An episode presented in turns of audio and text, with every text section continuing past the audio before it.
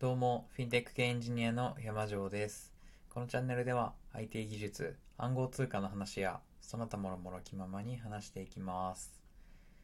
えーっと、あの、放送に番号を振ってるんですけど、これがまた、またずれてしまいまして、なんか手動でやってるのよく間違えるのをなんとかしたいなと思いつつ、引き続きずっと手動でやってます。はい、どうにかしたいです。まあ今暗号シリーズやってるとあの、通算の番号と暗号シリーズで何番目かっていう2個あるんで、まあなんか間違える率も倍になってるような気がしてるんですけど、うん、なんとか、なん、とか自動化できないかな。まあいいや。はい。本題に入ります。前回まで暗号の話を、えーしてきてました。で、暗号シリーズの中身、中身というか、あえっと、今回も暗号シリーズの一つではあるんですけど、えっと、暗号、暗号技術自体ではないんですけど、えー暗号周りで大事なハッシュ関数と昇進性っていうことについての話をしようかなと思います。まず、昇進性なんですけど、昇進性とはっていうのを辞書で引くと、本物であることとか、真実であること、偽りでないことみたいな、そんな意味の言葉が昇進性らしいです。えっと、あの、暗号の文脈では、えーデータとかメッセージが欠けてたり、改ざんされてたりしてないことが昇進性になります。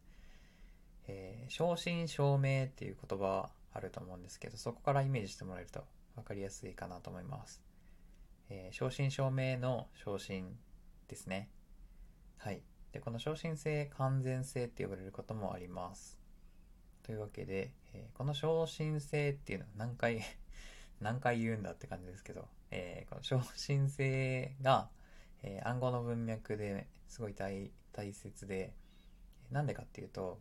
えー例えば自分が暗号化されたメッセージを受け取る側だったとして、えいくら暗号化されてメッセージが届いたとしてもそれが一部欠けてるんじゃないかとか内容が書き換わってしまってるんじゃないかっていうところは、えー暗号化の技術だけでは分かんないわけですね本当に送信者の人が送ろうと意図した通りのメッセージを受け取ってるかどうかっていうことが分からないので、えーこれをなんか分かるようにしたいっていう需要があります。で、えっと、えーここで登場するのがハッシュ関数ですね。ハッシュ関数はまあ名前の通り関数なんですけど、はい。なんで、まあ習、えー中学生とか高校生の時に習った通り、まあ y イコール fx 的なものだと思えばよくて、えっと、何か入力が与えられた時にガチャガチャ計算をしてで何か出力するっていうことですで暗号で使うのは、えっと、一方向ハッシュ関数っていうやつなんですけどこの一方向ハッシュ関数は、えーメッセージとかデータとかを関数にハッシュ関数に通すと、えーハッシュ値っていうものが得られますこのハッシュ値を使って昇進性を確認できるっていうものになるなります。えーっと、じゃあまずはそのハッシュ関数自体の特徴とかの話の前に簡単に使い方どうやって使うか、この、このハッシュ関数をどうやって使うかっていう話をしようと思うんですけど、えっと、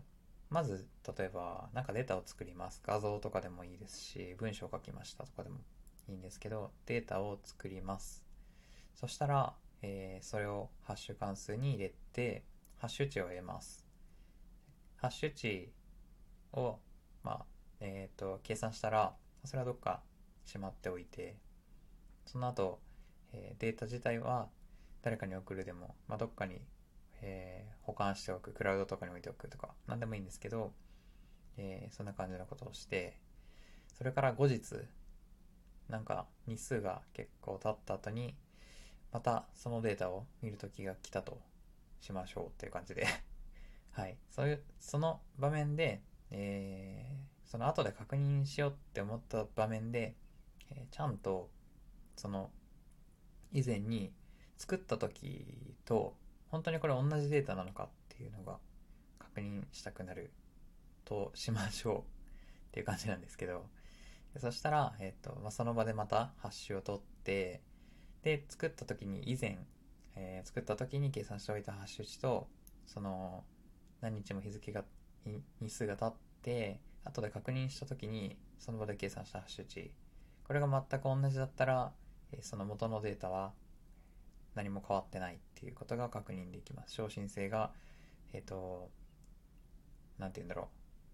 う。昇進、昇進証明同じデータですっていう感じです。ハッシュ値が一緒だったら同じデータですっていうふうに言えるっていうような、そんな感じの使い方をするのがハッシュ、ハッシュ関数です。で、この、えー、ハッシュ関数、一方向ハッシュ関数の特徴を聞くと、まあ、この、この使い方で昇進性が確認できるよっていうのがある、えー、わかりやすいと思うんで、ハッシュ関数の特徴をここから話していこうと思います。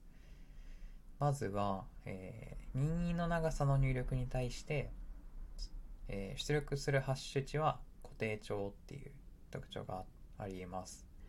まあ、簡単に言うと、どんなに長いデータを入力しても、どんなに短いデータを入力しても、えー、出てくるハッシュ値は絶対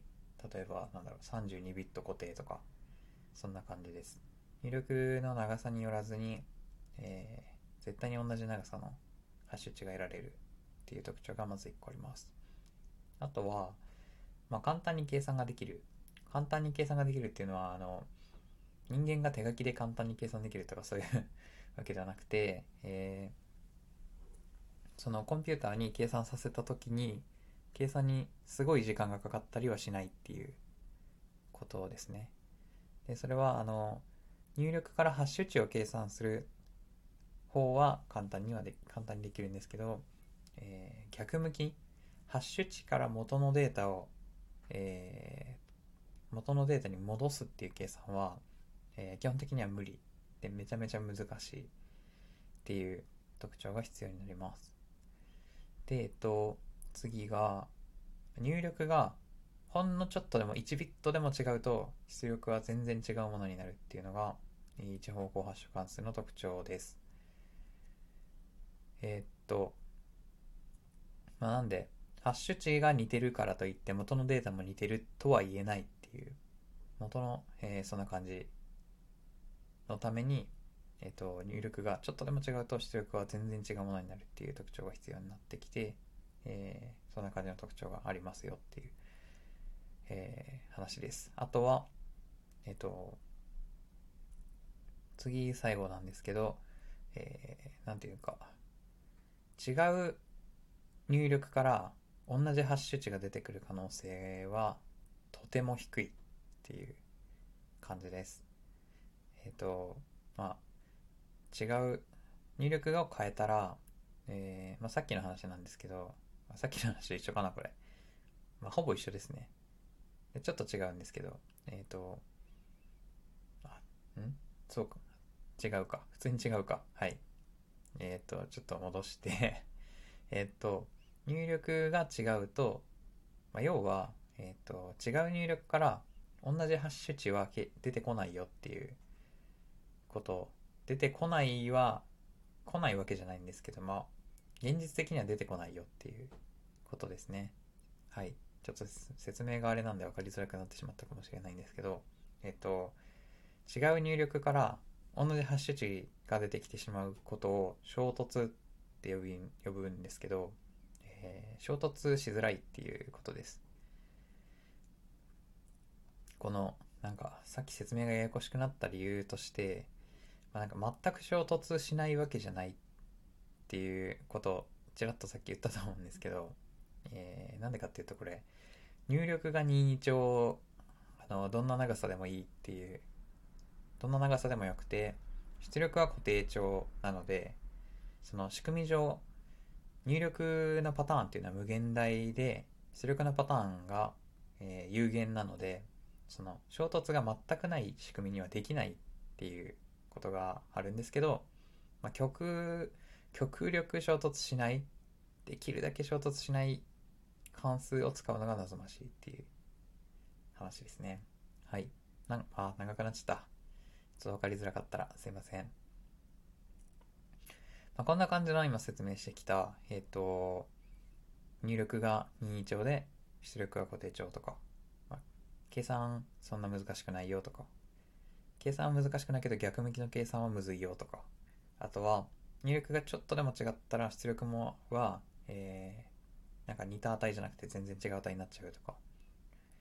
えっと、違う入力から同じハッシュ値が出てくる可能性はすごい低いよとか、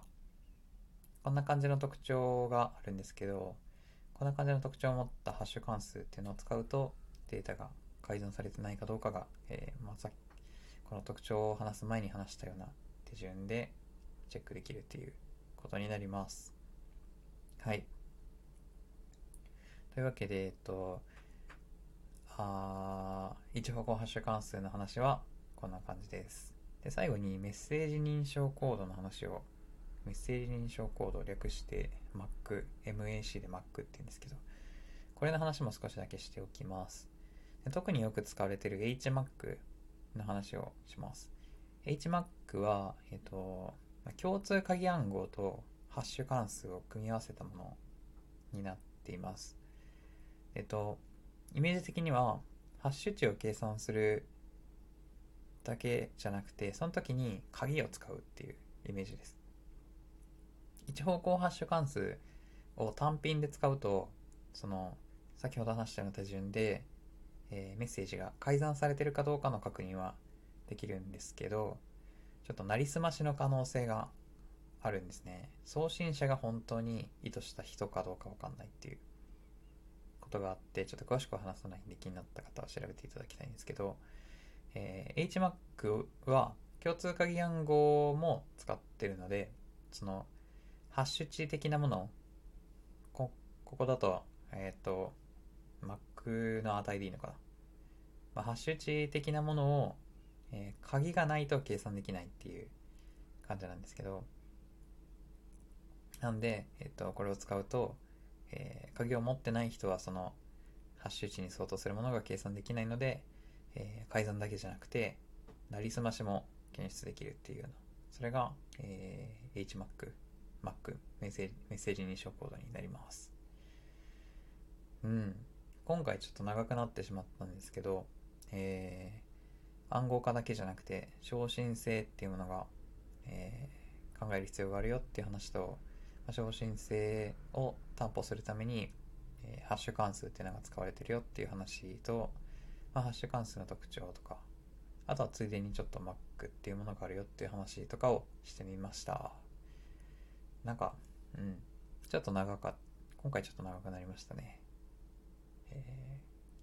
ー、はい。ここまでで終わります。それでは最後まで聞いてくださりありがとうございました。